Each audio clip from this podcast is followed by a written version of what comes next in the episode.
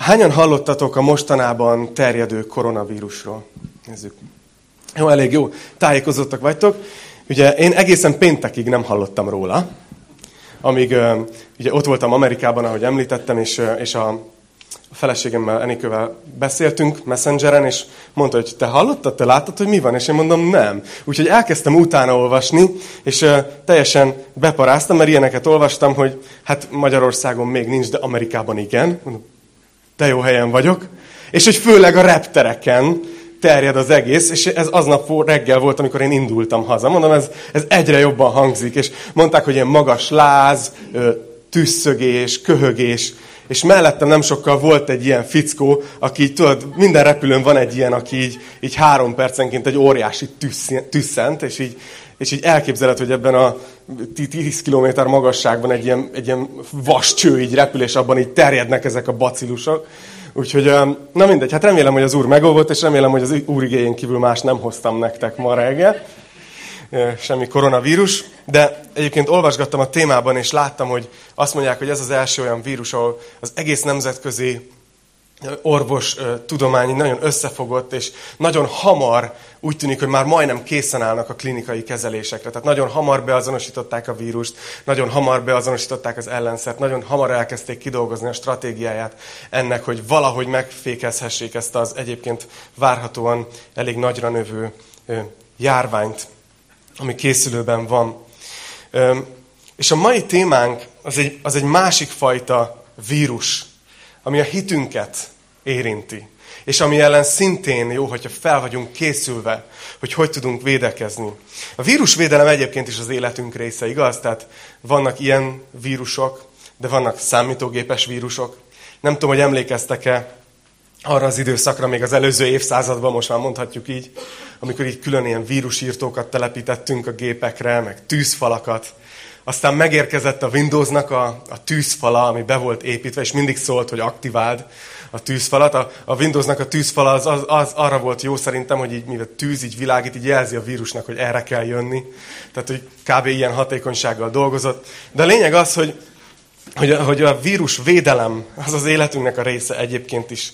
Úgyhogy a mai tanításnak azt a címet adtam, hogy aktiváld a tűzfalat. Aktiváld a tűzfalat. Néhány nappal, néhány hónappal ezelőtt elkezdtük a jelenések könyvét, és ahogy karácsonyhoz közeledtünk, úgy éreztem, hogy nem feltétlenül azzal kéne folytatni az adventi időszakban, úgyhogy kicsit lepauzáltuk. De ma szeretném folytatni. A jelenések könyvében az első fejezetben ugye azt láttuk, hogy János apostol találkozott Jézussal. Megjelent neki Pátmos szigetén, és egy kijelentést adott neki küldetést, egy feladatot adott neki. És ennek a feladatnak az egyik lényege volt, hogy, hogy írjon, írja le Jézusnak a leveleit hét gyülekezetnek, akik ott Ázsia területén éltek. És a második, harmadik fejezetben ez a hét levél található. Hét gyülekezetnek, és ezt kezdtük el tanulmányozni, és eljutottunk egészen a, ha, a harmadikig. Ugye az elsőben láttuk az első évszázad gyülekezetét, Efézust, mert beszéltünk arról, hogy mindegyik levelet legalább négyféle módon lehet értelmezni. Egyrészt konkrétan szóltott egy helyi gyülekezetnek, másrészt szól minden gyülekezetnek valahol, szól hozzánk személyesen is, de közben azt látjuk, hogy profétikusan ez a hét levél kirajzolja az egyház történelmet is. Ami akkor még profécia volt, ma már történelem. Hogy valahol mindegyik gyülekezet jelképez egy korszakot az egyház történelemben. Ugye az első levél Efézus az első évszázad gyülekezetét jelképezte. Aztán vettük a második levelet, a szmirnai gyülekezetnek írt levelet, ami, ami az üldözött egyháznak az időszaka volt. Aztán végül legutóbb, amikor a jelenésekkel foglalkoztunk, akkor a pergamoni gyülekezetnek írt levelet vettük, ami a, az államvallássá avanzsált, kompromisszumos kereszténységről szólt. Ugye a harmadik, negyedik évszázadban. És ma pedig Tiatira következik, a tiatirai gyülekezetnek írt levél. Amikor a Wordbe ezt beírtam, akkor ki akarta javítani, hogy Tahitira? Mondom, nem, nem, nem, nem, nem, nem. Nem utazunk. Tiatirai gyülekezet. Úgyhogy ezt fogjuk ma megnézni. Úgyhogy ha van nálatok Biblia, akkor a jelenések 2.18-nál nyissátok ki, és onnan fogjuk felvenni a fonalat. Tehát csak, hogy értsétek, hogy ki írja meg kinek, János apostol hallgatja, hogy Jézus ezt mondja neki. A tiatirai gyülekezet angyalának írd meg. Ezt mondja az Isten fia, akinek olyan a szeme, mint a tűzlángja, és lába hasonló az aranyérchez. Tudok a cselekedeteidről, a szeretetedről és hitedről, szolgálatodról és álhatatosságodról, és arról, hogy az utóbbi cselekedeteid többet érnek az elsőknél. Szóval Jézus így kezdi a tiatirai gyülekezetnek szóló üzenetét. Szeretnék röviden beszélni erről a városról mindig, hogy el tudjuk helyezni, hogy hol él ez a gyülekezet, akiről itt szó van. Tiatira nem volt egy annyira jelentős város, mint a, mint a korábbiak, amiről beszéltünk. És nem volt egy ilyen kulturális központ, nem volt egy ilyen nagyon fontos politikai központ. Viszont üzleti szempontból nagyon jelentős volt, és legtöbb legtöbb szakember ott fém megmunkálással és ilyen szövet szövéssel foglalkozott. Az egyik legjelentősebb termékük a, ez a bíbor volt. Talán emlékeztek, az Abcselben találkoztunk Lídiával, aki bíbor árus volt. És tehát itt ebben a városban ezt, ezt végezték. És azt mondják, hogy az ázsiai városok között ebben a városban volt a legtöbb cég. Ilyen szakembereket tömörítő, ilyen, ilyen egyesület, ahol a szakemberek egy-egy szakmában összefogtak, és így érvényesítették az, az érdekeiket. Nagyon érdekes, hogy Jézus ennek a gyülekezetnek az ítélet képével mutatkozik be. Azt mondja, hogy ezt mondja az Isten fia, akinek a szeme, mint a tűzlángja. Nem tudom, hogy iskolások, tehát amikor hazaérsz, és anyukád tudja, hogy mit írtak be az ellenőrződbe mint a tűzlángja. A, a tűz az nagyon sokszor az ítéletnek a képe a Bibliában, a viccet félretéve. És egy ilyen helyen, ahol fém megmunkálással foglalkoztak, ők pontosan értették, hogy milyen az a tűzben megmunkált aranyérc. Hogy a tűz az kitisztított mindent, mint az ítélet, kitisztított mindent a fémből. És ezzel az ítélet képével mutatkozik be Jézus ennek a gyülekezetnek. És első ránézésre ha megnézzük, hogy Jézus hogy ítéli meg ezt a gyülekezetet, egy példaértékű gyülekezetet látunk. Ugye azt mondja Jézus, hogy tudok a szeretetedről, tudok a cselekedeteidről, az álhatatosságodról, a hitedről. Tehát, hogy azt mondanánk, hogy hát ez egy nagyon jó gyülekezet. Ez egy nagyon szuper gyülekezet. Pont az Efézusnak a fordítottja úgy tűnik, mert ott azt mondja, már elhagyták a, a, az első szeretetet. Itt Jézus kiemeli, hogy tudok a szeretetedről. És azt mondja, hogy, hogy tudod, az Efézusjuknak azt mondja, hogy térj vissza az első cselekedeteidhez. Itt azt mondja, hogy többet érnek a, az új, újabb cselekedeteid a réginél. Szóval, mint egy pont fordított lenne. De mégis van egy nagyon nagy gond. Talán értitek, hogy azért Jézus ítélőként jön ehhez a gyülekezethez. Ez nem egy könnyű tanítás lesz. De fontos, hogy átvegyük az Úr kezéből.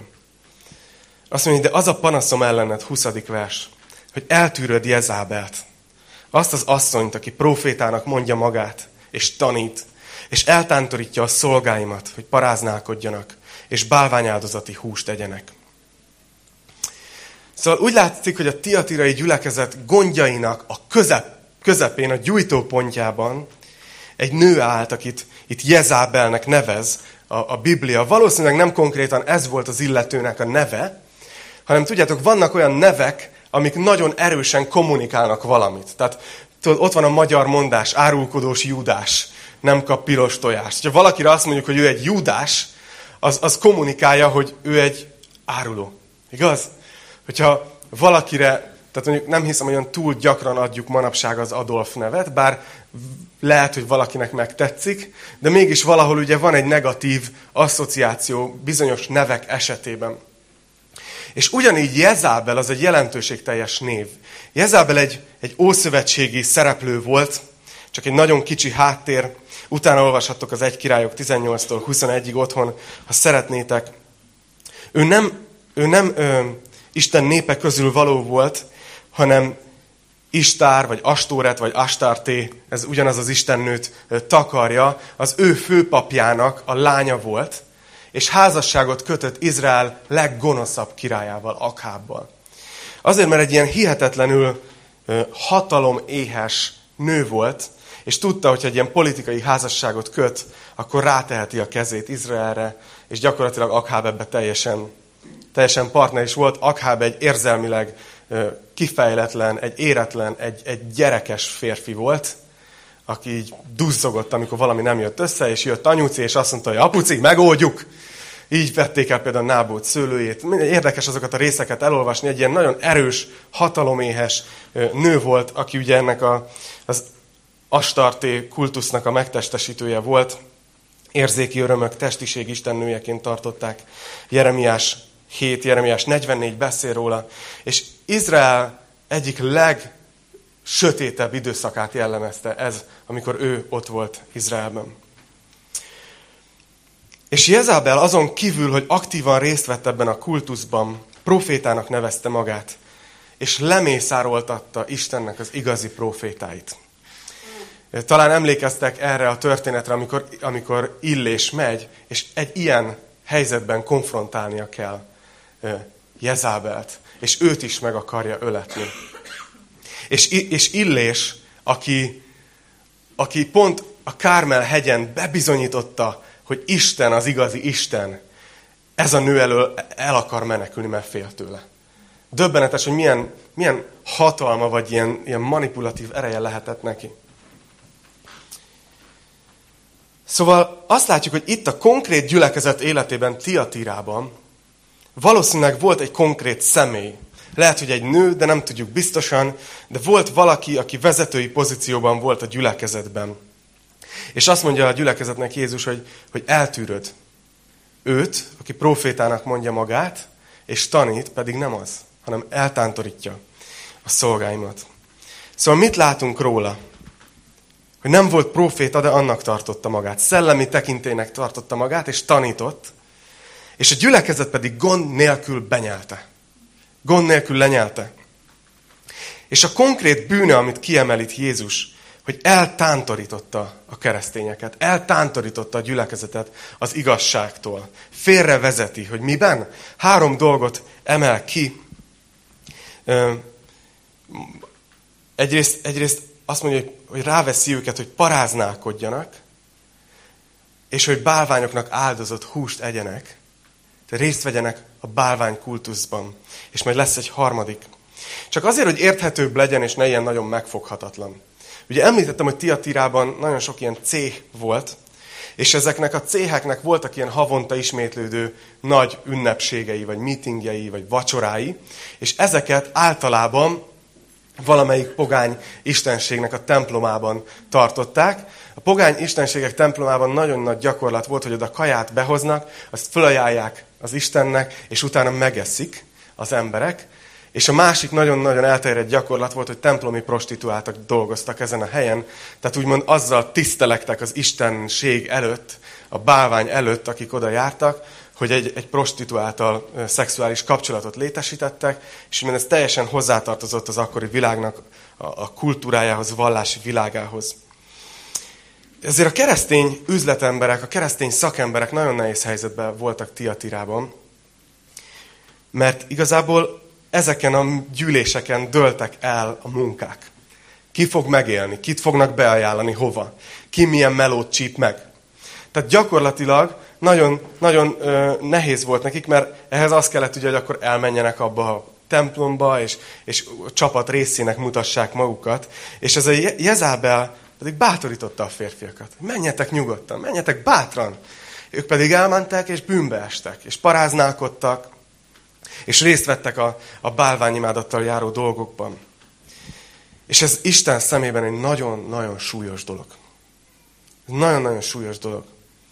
Jézusnak volt egyszer egy radikális mondata, amikor azt mondta, Márk 9.42-ben van ez leírva, hogy aki pedig egyet is megbotránkoztat, egy kicsinyek közül, akik hisznek bennem. Jobb annak, hogyha malomkövet kötnek a nyakába, és a tengerbe vetik. Jézus nem vette félváról azt, hogyha valaki azokat az embereket, akik ő benne hisznek, félrevezeti.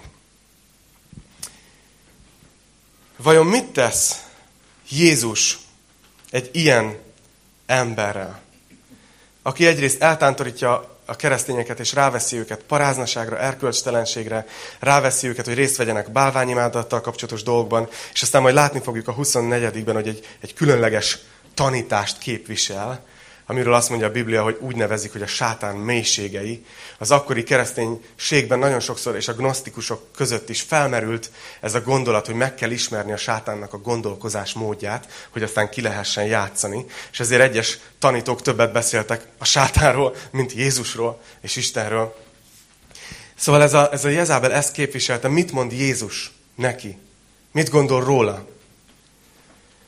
Nézzétek, 21. vers. Azt mondja, hogy pedig adtam neki időt, hogy megtérjem. Látjátok Istennek a szívét? Hogy mit gondol Isten egy ilyen tévtanítóról? Azt mondja, pedig adtam neki időt, hogy megtérjem. De nem akar megtérni a paráznaságából. Jezábelnek nagyon sok volt a számláján. De amit Jézus leginkább felrót neki, az az, hogy bár kapott időt, nem akart megtérni. Ez volt a legnagyobb bűne. Azt látom, és egy kicsit hagy beszéljek a mi életünkről, hogy a Biblia sohasem arra mérges, amikor valaki bűnbe esik, és elbukik, és valami olyat tesz, ami Isten szemében nem helyes. A Biblia nem erre mérges, mert ezért halt meg Krisztus. Erre van megoldás hittel odamész a kereszthez. És lehet, hogy most valakihez beszélek, és pont a héten történtek olyan dolgok veled, hogy most pont tudod, hogy, hogy, hogy nagyon, nagyon van a számládon valami, és szeretnél szabadulni tőle. Jó, hogyha tudod, hogy abban a pillanatban, amikor, amikor odajössz Istenhez, és bevallod neki, és megtérsz, el van törölve. Jézus fizette a számlát a kereszten, az összes bűnünkért. De amivel úgy látszik, hogy Isten sem akar mit kezdeni, nem, nem tud, mert így döntött, hogy bekorlátozza magát, hogyha valaki nem akar megtérni. Amikor azt mondjuk, nem az a baj, amikor bűnbe esünk, hanem amikor azt mondjuk, hogy ez belefér, ez teljesen oké. Okay. Na akkor van baj, mert akkor nem akarsz megtérni. Na nézzük, mi lesz az ítélete. Figyeljetek, 18-as karikás dolgok. 22. vers. Ime betegágyba vetem őt, és a vele paráználkodókat nagy nyomorúságba, ha meg nem térnek cselekedeteikből. Gyermekeit pedig megölöm döghalállal, és megtudja valamennyi gyülekezet, hogy én vagyok a vesék és a szívek vizsgálója, és megfizetek minnyájatoknak cselekedeteik szerint. Hát nem egy könnyű ítélet, amit Jézus mond. Nagyon kemény az ítélet. Azt mondja Jézus, hogy én vagyok a vesék és a szívek vizsgálója. Ez jelképes beszéd. Arról beszél, hogy Isten belénk lát.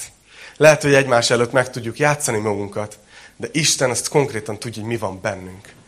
És ő azt mondja, hogy ha nem térnek meg, de figyeljétek meg, hogy itt van a kegyelemnek a, a hangsúlya, nem tudom, hogy figyeltétek, hogy még mindig azt mondta, hogy ezt fogom tenni, ha meg nem tér.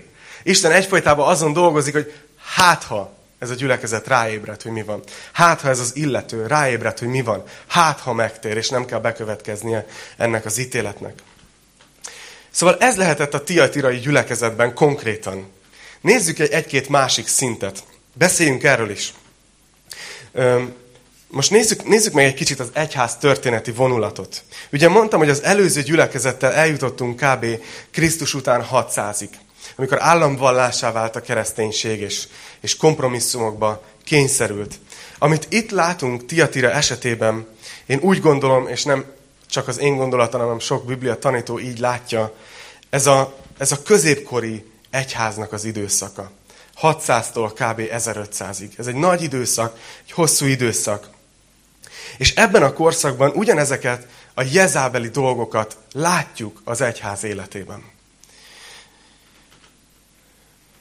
És vissza fogok térni erre, de direkt, direkt nem használom a katolikus szót, mert ebben az időszakban egy egyház volt. És nem katolikus ellenesek vagyunk, hanem ez a mi múltunk is egy módon, ha értitek, mire gondolok. Szembe kell ezzel néznünk, hogy tanuljunk belőle. Ebben a korszakban az egyházat egy hihetetlen hatalomészség jellemezte. Talán ha tanultátok a történelmet, vagy ismeritek, akkor tudjátok, hihetetlen vagyont halmozott fel az egyház.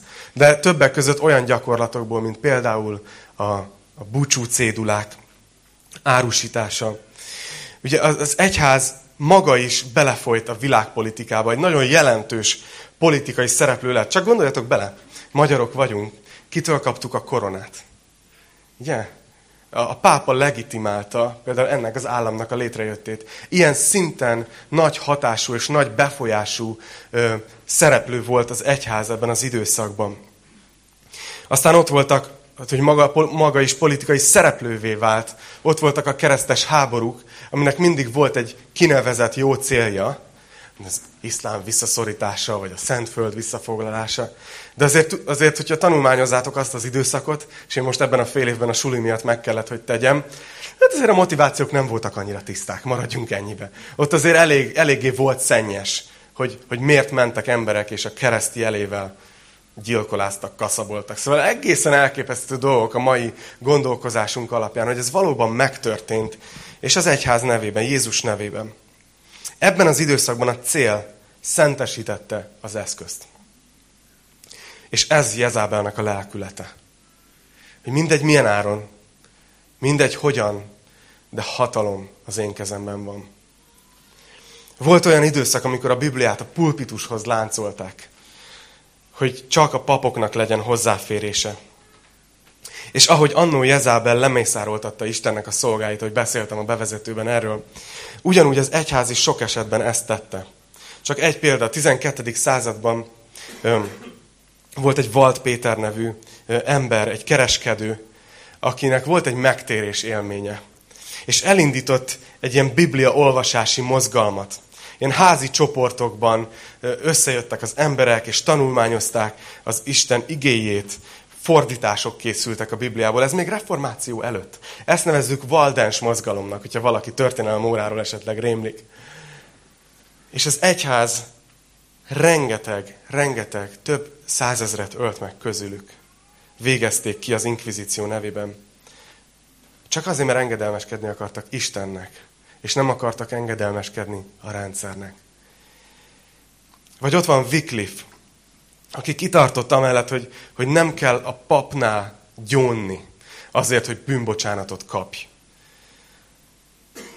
És hogy érteni kell az egyszerű embereknek is a Bibliát. A, a követői, mint például Husz János, rengeteg, rengeteg nyelvre más népnek fordították le a Bibliát, amire az egyház rendszeresen mágia halállal válaszolt. Amikor, amikor meggyújtották az ő mágiáját, akkor azt mondta, hogy ma itt egy olyan gyertyát gyújtanak meg, ami soha nem alszik el. Tehát látjuk azt, hogy, hogy Isten végezte a munkáját, de ott volt ez a jezábeli lelkület az egyházban nagyon erősen. Ez a hataloméhes, kontrolláló lelkület. És ezt a történelmi kitekintést nem, nem azért tettem, hogy, hogy fújjogjunk a, a katolikusokra, hogy, ahogy mondtam az előbb. Mert Isten nem szervezetekbe gondolkozik. Akár, akár hiszitek, akár nem. Itt pár kilométerre a katolikus templomban, akik ülnek és hisznek Jézus Krisztusban, ő ugyanazt annak az egyháznak látja, mint itt titeket, akik hisztek Jézus Krisztusban. Ő neki nem szervezeti határoknál húzódnak meg a határai, hanem ő a Krisztus testét látja. És nagyon sok hívő katolikus testvérünk ma maga is szégyennel gondol erre az időszakára az egyháznak. És nem azt mondják, hogy minden tökéletes és minden jó volt. És párhuzamosan nekünk, akik a protestáns részbe tartozunk az egyháznak, nekünk is van mivel szembenéznünk. Azért ott is történtek dolgok. Szóval senki sem egy matyó himzés a kereszténységben, maradjunk ennyibe. És ezért annyira sajnálom, amikor, amikor jönnek emberek, és tudod, megpróbálsz bizonyságot tenni arról, hogy hiszel Jézusba, és az a válasz, hogy de hát ne haragudj, de a, de a kereszténységben is mik történtek. És persze, soha nem az volt az üzenetünk, hogy jobbak vagyunk, vagy jók vagyunk. Az üzenetünk az, hogy beismerjük, hogy nem vagyunk jók, és, és nagyon-nagyon szükségünk van egy megváltóra. Valaki, aki kihúz minket a csávából. Mert ez a kereszténység lényege. De amiért beszélek erről, hogy nem, ne ítélettel kell néznünk, és látnunk kell azt is, hogy Jézus kiemelte ennek a gyülekezetnek, hogy az utóbbi cselekedetei többet érnek az elsőknél. Nem tudom, hogy tudjátok-e, hogy a, az evangéliumi, ami, amelyik részé ágában a kereszténységnek mi is vagyunk, az evangéliumi és protestáns misszió az gyakorlatilag nem létezett a 18. századig. mert reformátorok túlságosan el voltak foglalva azzal, hogy túléljék eh, valahogy az időszakot. És egészen a középkorban, és végig, végig, egészen egyébként a mai napig, de különösen a 18. századig katolikus szerzetesek vitték az evangéliumot rengeteg helyre. És nagyon sokszor az életüket adták az evangéliumért. Nem volt kedvesebb bánásmódba részük, mint ma, hogyha valamelyik eléretlen törzshez megy valaki misszionáriusként. Szóval látnotok kell ezt is, hogy nem szabad a fürdővízzel együtt kiönteni a gyereket is, ahogy szokták mondani, hogy nagyon sok jó dolog történt. Az például, hogy például ide, ahol mi ülünk, eljutott a kereszténység. Abban nagyon nagy szerepe van a katolikus egyháznak és katolikus szerzeteseknek, akik az életüket adták ezért, hogy Isten igéje menjen előre. De fontos látni, hogy mégis nem minden egyház, amit egyháznak nevezünk. Hogy ott volt ez a jezábeli lelkület is. És pont ezért örülök ennek, hogy Isten nem szervezetekbe gondolkozik. És figyeljétek meg, most megmutatom nektek, hogy ebben a gyülekezetben is, a tiatirai gyülekezetben is több csoporthoz beszél párhuzamosan Jézus. Ugye egyrészt láttuk, hogy, hogy beszél Jezábelhez, igaz? És elmondja neki, hogy mi lesz az eredménye ennek a dolognak. És tudjuk, hogy Isten beszélt Jezábelhez, mert azt mondja, hogy nem akar megtérni. Isten nem várná el, hogy megtérjen, ha nem mondta volna már neki valakin keresztül, hogy baj van. Mint ahogy Illés profétát küldte annó az eredeti Jezábelhez. Tehát látjuk, hogy Jezábelhez beszél Isten. Aztán látjuk, hogy beszél Jezábel követőihez. És egy nagyon kemény dolgot mond nekik. Figyeljétek meg ott az igében, hogy mit mond. Azt mondja, hogy ha nem tértek meg, akkor átmentek a nagy nyomorúságon. Nem tudom, hogy ismeritek-e ezt, de a következő nagy világtörténeti esemény, ami, amire várjuk, hogy, várunk, hogy bekövetkezzen, az az elragadtatás, amikor Jézus egyszer csak elviszi az egyházát erről a földről. És azért viszi el az egyházát erről a földről, mert utána következik egy 7 éves időszak, amit nagy nyomorúságnak nevez az ige több helyen, amikor soha nem látott nehézség és Nyomorúság, benne van a nevébe. Nyomorúság lesz a földön. És Isten soha nem volt olyan, hogy az ő haragját, haragját egyszer öntse ki az ő népére és a nem ő népére. Nem tudom, hogy emlékeztek-e, amikor, amikor ott volt, hogy Isten meg a, ki akarta önteni a haragját Szodoma városára. Előtte mit csinált? Fogta Lótot és kihozta onnan. Amikor, amikor jött a tíz csapás, Egyiptomban volt egy hely, ahol nem, ér, nem érződött a csapás. Gósen földje, ahol Isten népe lakott. Isten nem olyan Isten, aki egyszerre önti ki a haragját az ő népére, és akik nem tartoznak az ő népébe. És ezért kell látnotok ezt, hogy jönni fog egy nagy nyomorúság időszak az egyház történelemben. Ami az a hitünk, hogy mi nem fogunk átmenni, mert Isten ki fog minket venni ebből a dologból. De itt azt mondja ennek a gyülekezetnek, Jezábel követőinek ezen belül, hogyha nem térsz meg, akkor átmész. Átmész a nagy nyomorúságom. Az is érdekes, hogy utána beszél azokhoz, akik nem követik Jezábel, de, de megengedik. Azt, azt mondja a gyülekezetnek, hogy az a panaszom ellenet, hogy eltűröd. Hogy eltűröd ezt a Jezábel nevű asszonyt. És végül nézzétek, szól Jézus a többiekhez, akik nem hódoltak be. Azt mondja, hogy nektek pedig, 24. vers, a többieknek Tiatírában, akik nem fogadtátok el ezt a tanítást, akik nem ismertétek meg a sátán mélységeit, amint azt nevezik, ezt mondom, nem vetek rátok más terhet. De amitek van, azt tartsátok meg, amíg eljövök. Milyen mennyire látszik ennek a gyülekezetnek az esetében, hogy több csoport van, igaz? És hogy azt mondja, hogy rátok nem teszek több terhet. Szóval mondtam, hogy hét levél van. Az első három levélben érdekes módon nem említi Jézus a visszajövetelét, vagy a nagy nyomorúságot. Azért, mert ha látjuk az egyház történelemben, ezek a korszakok véget értek. De az utolsó négy levélben Jézus beszél a visszajöveteléről, azért, mert ezek olyan, olyan időszakok, olyan irányzatok, olyan lelkületek az egyházban, amik a mai napig itt vannak velünk. És majd végig fogjuk venni még a következő hármat, látni fogjátok, hogy miről van szó. De most szeretnék rátérni a... Eddig ilyen kellemes volt, nem? Másokról volt szó. Más egyházak, más időszakok, más korszakok, régi gyülekezet. Nézzük ezt, hogy mi, mit mond ez itt nekünk. Hm? Készen álltok? Az a helyzet, hogy ahogy így imádkoztam ezért, hogy mit mondjak nektek ma reggel. Az, az fogalmazódott meg bennem, hogy én, én nagyon nem akarok egy ilyen jezábelszerű vezető lenni. És az is az imám, hogy ne legyek soha az, hogy ne vezesselek soha félre titeket.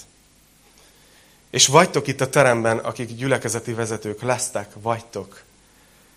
És nagyon fontos látnotok, hogy amikor a gyülekezetről beszélünk, az a gyülekezet az Istené. Azok az emberek, akik itt vannak ma reggel, ez nem az én gyülekezetem, hanem Krisztus gyülekezete. És nekem egy felelősségem van abban, hogy jól képviseljem a főpásztort, ahogy a Biblia nevezi őt. És nagyon tisztában vagyok a felelősségemnek ebben. Úgyhogy nézzük, Jezábelnél három dolgot láttunk, ugye? Egyrészt az, hogy, hogy erkölcstelenségre, paráznaságra bátorította a gyülekezet tagjait. A másik az, hogy arra bátorította őket, hogy nyugodtan vegyenek részt a bálványimádásban, a bálványimádattal járó dolgokban, még ha maguk nem is hódoltak a bálványnak, de vegyenek valamilyen módon részt, és, és hogy egy tévtanító volt. Úgyhogy szeretnék ezek, erről pár szót beszélni mind a háromról. A tévtanításokkal kapcsolatban. Szeretném, hogyha tudnátok, hogy úgy állok itt előttetek hétről hétre, hogy hétközben nagyon sokat dolgozok azon, hogy igyekszem a legjobb tudásom szerint utána járni annak, hogy amit mondok nektek vasárnap reggel, az korrekt legyen, és bibliai legyen, és utána nézek annak is, hogy mások mit mondtak már erről az egyház történelem során, mert nem akarok egy ilyen önelégült bölcsember lenni, aki azt gondolom, hogy mindenről az igazságot tudja. És imádkozom azért, hogy a Szentlélek vezessen. De garantálom nektek, hogy fogok mondani, meg mondtam is már olyat, ami nem, valószínűleg nem százszerzalékosan úgy van ez. Ez elkerülhetetlen. De szívem az, hogy szeretném nektek mindig a legtisztább üzenetet hozni Isten igényéből. De bátorítalak titeket, és ezt az én számból halljátok, és vegyétek komolyan. Bátorítalak titeket, hogy mindennek nézzetek utána, amit mondok. Itt nincsen az a fajta pásztori tekintély, hogy amit az Attila mond, az úgy van. És hogyha nem hiszed el, akkor te rossz ember vagy. Vagy ferdén nézünk rád. Bátorítalak titeket, hogy csekkoljátok le. Menjetek, kutassátok az igéteket, fogjátok meg a Bibliátokat, és ismerjétek a Bibliátokat. Azt gondolom, hogy ma egy fura korszakot élünk, ugye az emberek lelkesednek zenekarokért, mennek a koncertre és sikongatnak, meg dobálnak fel a dolgokat a színpadra, mennek meccsekre, mert lelkesednek sportcsapatokért. Bennünk van ez a, ez a lelkesedő mentalitás, és ez néha bejön a kereszténységbe is, és hallok néha keresztényeket, hogy így lelkesednek tanítókért. És az az imám, hogy fú, annyival jobb lenne, hogyha Bibliáért lelkesednénk. De őszintén. Nem arról van szó, hogy nem lehet szeretni valakinek a tanításait, vagy nem lehet örülni, hogy ő a, ő a, ő a pásztorotok. Például, hogyha engem szerettek. De nagyon szeretném, hogyha a Bibliát jobban szeretnétek, mint engem. És nagyobb tekintély lenne az életetekben, mint én. Úgyhogy bátorítalak titeket arra, hogy keressétek a Bibliában saját magatok is Isten vezetését. Hogy ne legyél félrevezethető. Hogy ne legyünk olyanok, hogy, hogy ú, jön még egy konferencia, most egy másik tanító ezt mondta, most erre lelkesedek be, most valaki ezt tanította, és ez új, ezt még nem hallottam, és akkor most ez iránt lelkesedek. Ne lehessen minket ennyire könnyen mindenfélével össze-vissza fújni, mint egy szél a homokot, hanem legyünk meggyökerezve az Isten igéjébe, hogy ne legyünk mozdíthatóak. Na a második dolog, ugye az volt Jezávelnek a bűne, hogy a bálvány imádatban való részvételre eltántorította a gyülekezetet. Nagy volt a nyomás, ugye, mert ahogy mondtam, lehet, hogy nem kaptál munkát, a megélhetésed forgott kockán, hogyha ha nem mentél el abba a templomba, és arra a vacsorára, és nem vettél részt, és lehet, hogy fölkopott az állad, lehet, hogy... Én, én szerintem nagyon-nagyon nagy lehetett a nyomás. E, e, Tertulianusról, aki az egyik korai ember az egyházban, ő beszélgetett egyszer egy festővel, aki mondta, hogy hát egy, egy bálvány templomban vállalt el egy festést, mert ugye akkor sok munka oda kapcsolódott. És akkor mondta, hogy de hát ez hogy? És azt mondta az illető, hogy hát, hát meg kell élnem. És az, ember visszakérdezett, hogy, hogy ilyen áron is meg kell élned? És érdekes ez a, ez a dolog, és csak a Szentlélek fog tudni a szívünkhöz beszélni egyenként, mert én nem tudom, hogy mivel foglalkoztok, hogy vagytok, de azt látom, hogy a mai világban a jólét, a boldogság, a járja az igazival, az igaz szerelem, ezek olyan bálványok, amik sokszor Isten elé kerülnek. És ez egy nagyon veszélyes dolog, mert nem úgy leszünk bálványimádók, hogy itt egy szobor, és letérdelek, és elkezdek hajbókolni, de lehet, hogy bálványimádó leszek úgy, hogy bevállalok kompromisszumokat, amikor tudom, hogy Istennek mi a véleménye, azért, mert valamit annyira akarok. És én nagyon szeretném, hogyha tudnátok, hogy én ebben nem foglak titeket bátorítani. És uh, vannak néha nehéz beszélgetéseim emberekkel. Akkor meg kell mondanom, hogy nem, amit csinálsz, az nincs rendben. Elhiszem, hogy nagyon fontos a boldogságot, de nem fontosabb, mint Isten igéje. Néha hallom keresztényektől, de hát az a fontos, nem, hogy boldogok legyünk. Isten azt akarja, hogy boldogok legyünk, nem? Melyik Bibliát olvasod? Tehát, hogy persze, az egy melléktermék. De ha céllá válik, hogy én boldogságomat keresem, akkor az egy bálvány lesz. És egy ponton fontosabb lesz, mint Isten. Vigyázni kell. Vigyázni kell ezzel, és tudom, hogy ma is nagy a nyomás. De hogyha nem vállalom el ezt a melót, akkor mi lesz? De hogyha nem beszélek mellé, ahogy a főnököm kéri, akkor mi lesz? Hogyha nem hamisítom meg azokat a dolgokat, amit elvárnak tőlem, és, és ezért csak én nem veszek részt a csapatban, ebben az akcióban, akkor mi lesz? Akkor mi van, hogyha elveszítem a megélhetésem? Akkor lehet, hogy a megélhetésünk Isten elé került. Veszélyes vizek.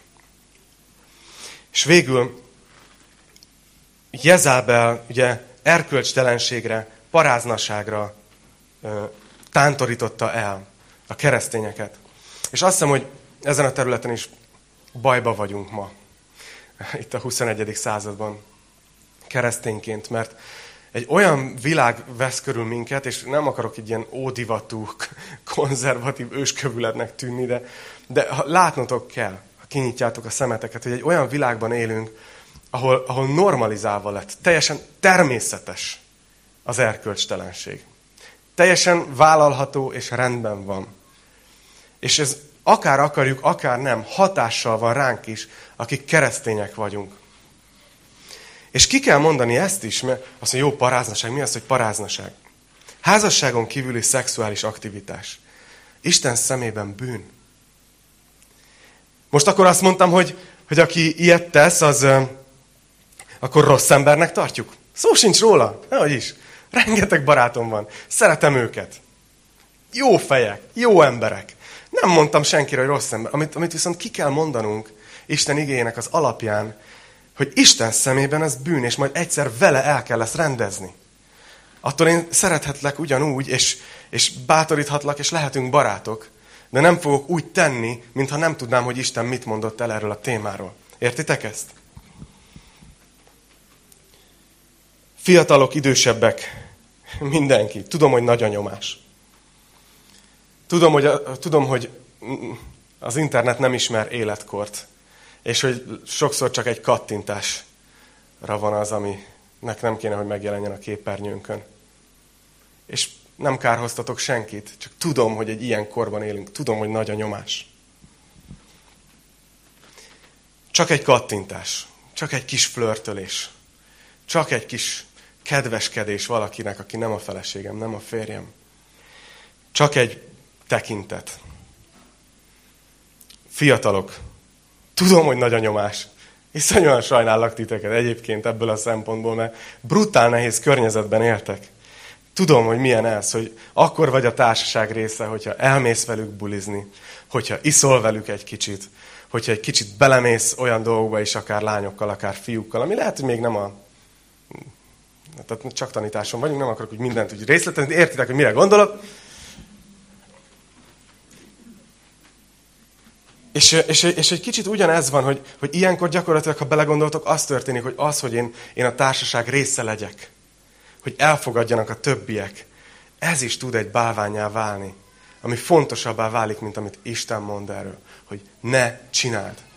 Úgyhogy hagyd mondjam ezt nektek nagy szeretettel.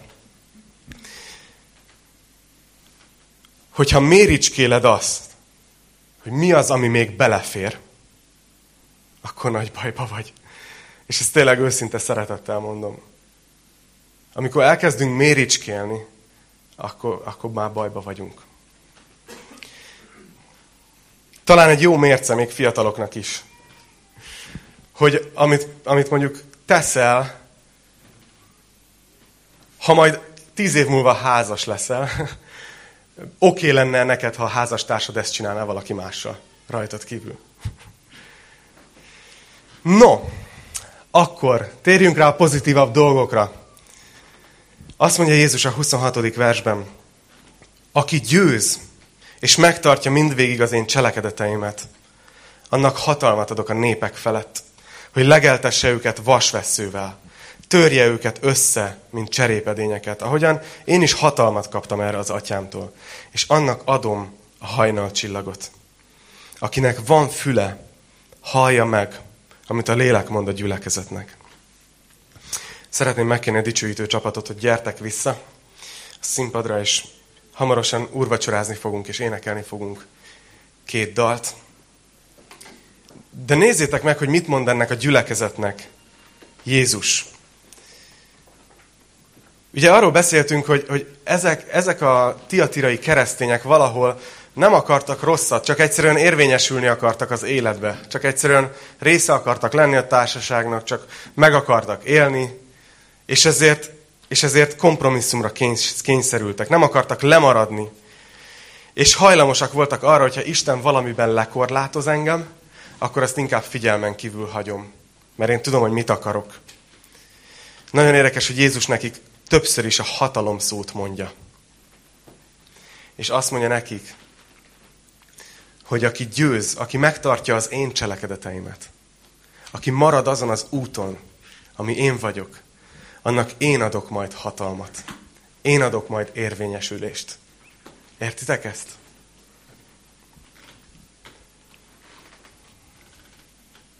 És ez nem csak itt ebben az életben igaz.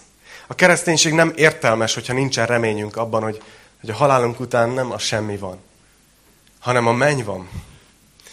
És a menny, az lehet, hogy azt gondoljátok, hogy egy olyan dolog, hogy, hogy oda kerülünk, és akkor ott ilyen felhők vannak, és angyalok hárfáznak, baszgitároznak, nem tudom. Tudod, ott, ott egész nélkül, vég nélkül megy a dicsőítés, és ilyen, áh, ilyen légies hangon énekelünk, nem tudom. A menny, a menny nem ez. Amit én látok a Bibliában, hogy a menny Isten jelenléte. És hogy igen, el fog minket vinni oda, ami most még így el van választva, egy másik dimenzió. De egy ponton le fog szállni a menny ide a földre, az új földre. Majd a jelenések végén látni fogjuk. És ez itt a menny lesz, mert Isten jelenléte itt lesz. Isten országa egy nap el fog jönni teljességében. Teljes, teljes megvalósulásában. Már most Isten országának a tagjai vagyunk, és részei vagyunk, de egyszer ez az ország látható lesz, és valóság lesz, így kézzel foghatóan is. És mi oda tartunk.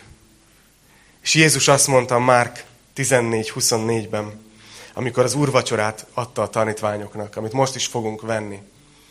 Adta nekik a kenyeret, és adta nekik a szőlő gyümölcsét.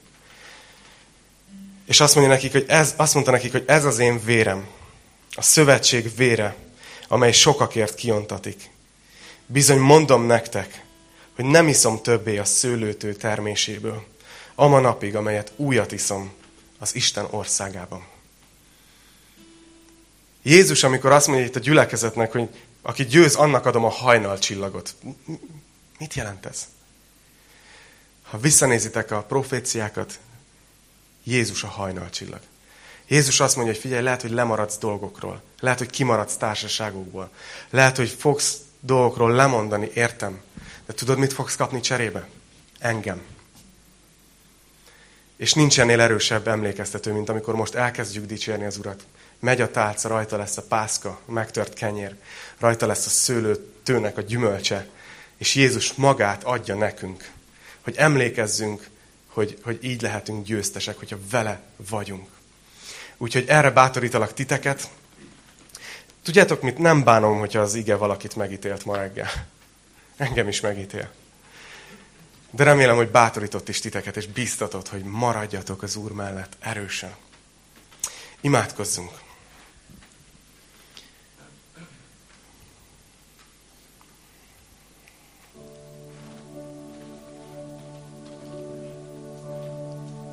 Uram, arra kérlek ma reggel, hogy ahogy itt befejeztük a, ennek a levélnek a tanulmányozását, amit köszönünk neked nagyon, szeretnélek kérni, hogy szólj a gyülekezethez, itt, itt a mi gyülekezetünkhöz most, az úrvacsora alatt is.